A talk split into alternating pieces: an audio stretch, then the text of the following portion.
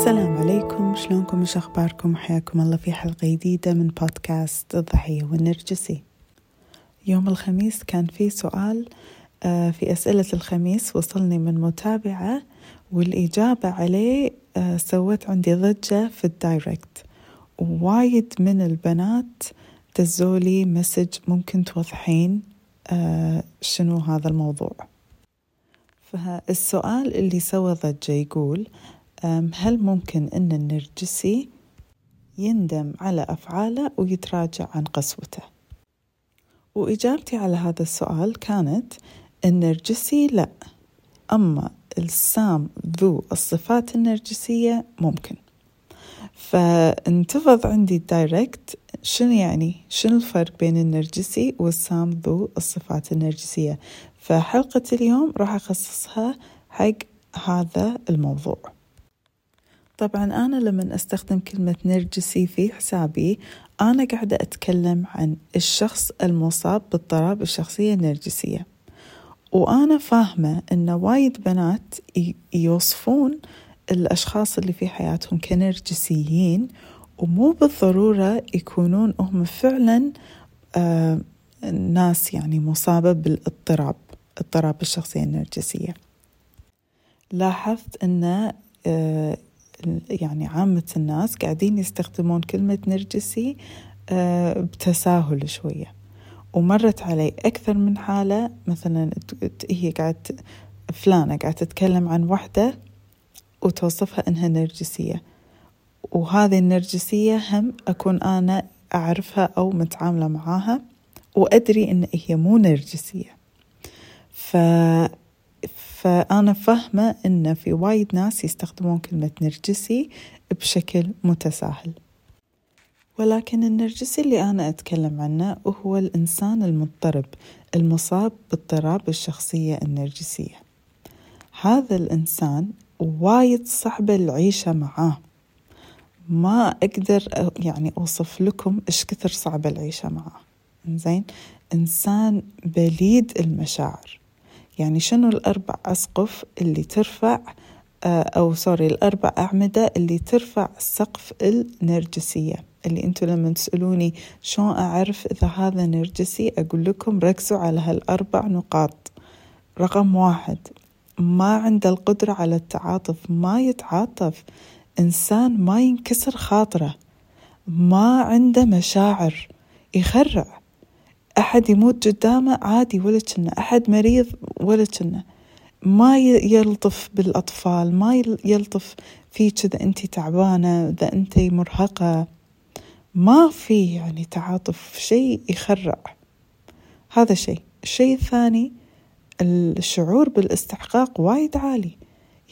يعني النرجسي مستحيل تتفاوضين معاه، مستحيل يقتنع، دائما عنده أنه هو المسكين، ولأنه هو مسكين يحق له كل شيء في الدنيا يسوي عليه كيفه يحق له.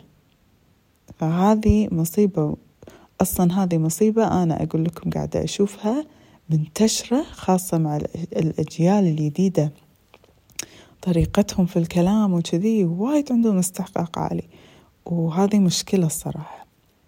فهذا ثاني عمود. ثالث عمود هو حاجة مفرطة للإعجاب. النرجسي يحب أنه تمدحينه، يحب أنه هو يكون صح، يحب أنه حتى يحب يسمع صوته، يتكلم بالساعات، يقول نفس السالفة يعيد ويزيد فيها، يحب وايد الإعجاب، الشعور بالإعجاب.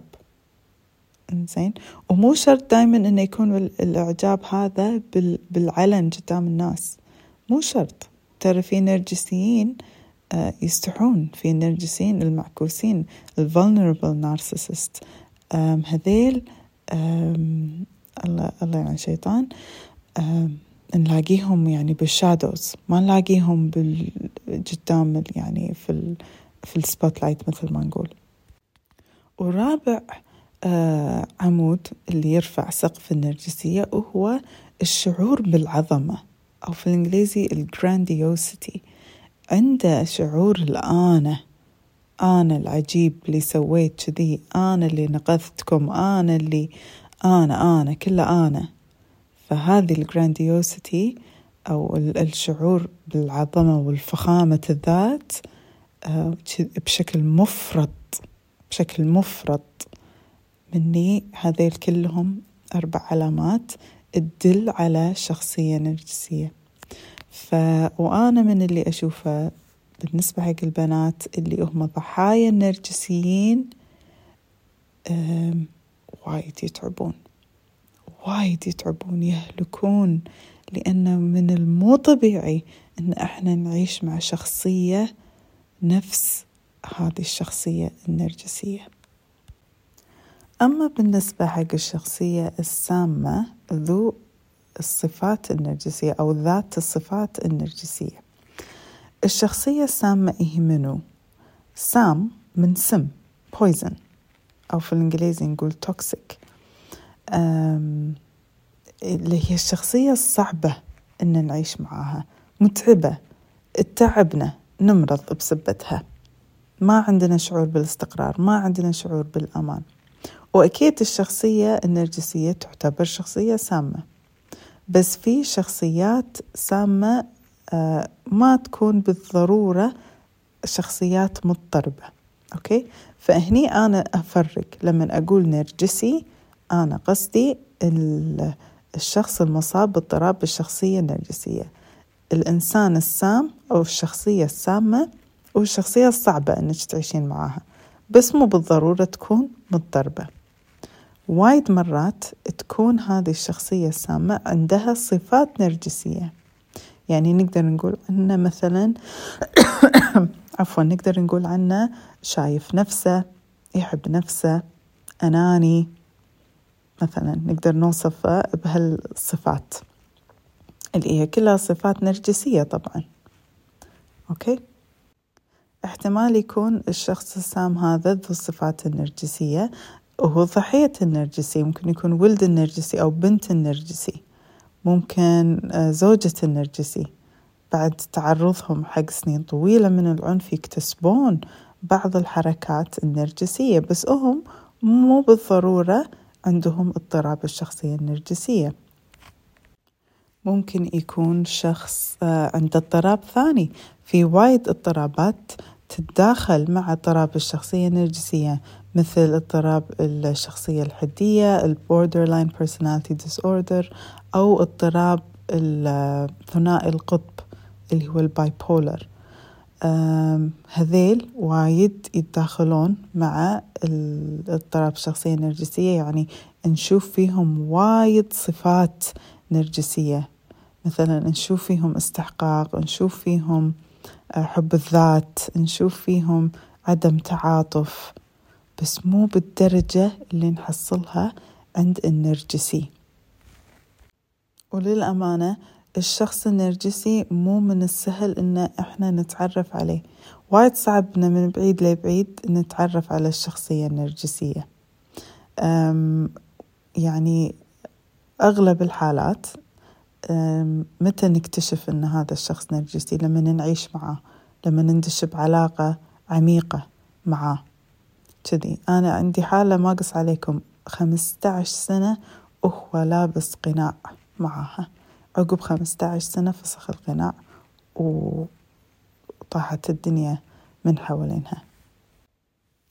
فالزبدة شنو؟ إن ما نستهين لما نقول عن أحد نرجسي، ما نستهين، هو اضطراب وايد صعب العيشة معه ووايد خطير، وتأثيره على الضحية فريد من نوعه.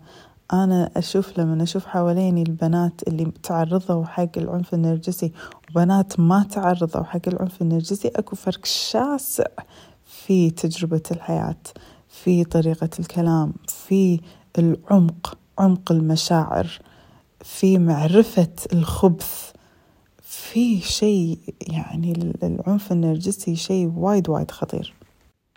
فالملخص المفيد شنو؟ الشخص النرجسي وهو الشخص المصاب باضطراب الشخصية النرجسية.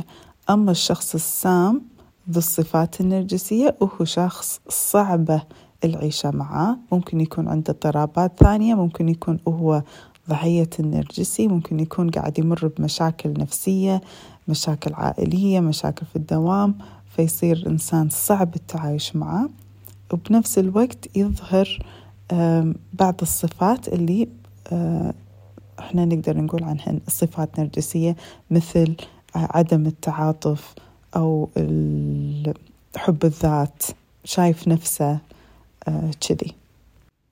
اكو بوست في حسابي انا مسويت له بين، اول بوست يطلع لكم على اليسار لما تدشون الحساب، اللي هو فيه 9 اعراض حق اضطراب الشخصية النرجسية المعترف فيهم. اذا احنا نبي نشخص الشخص ان عنده هذا الاضطراب، نرجع حق هذه اللستة. لازم الشخص يستوفي 5 منها على الأقل لمدة 2 أو أكثر عشان نقدر نقول عنه إنسان مضطرب. فراجعوا الصفحة، راجعوا البوست، وايد مفيد. أتمنى أن أعجبكم موضوع اليوم وأن وضحت الفكرة. إذا في أي سؤال أو استفسار كتبولي تحت البوست في الإنستغرام، دزولي دايركت مسج وأنا إن شاء الله ما أقصر معاكم. قبل ما أروح أذكركم إن إحنا ما نقدر ننقذ النرجسي، بس نقدر ننقذ نفسنا. أشوفكم إن شاء الله الأسبوع الجاي.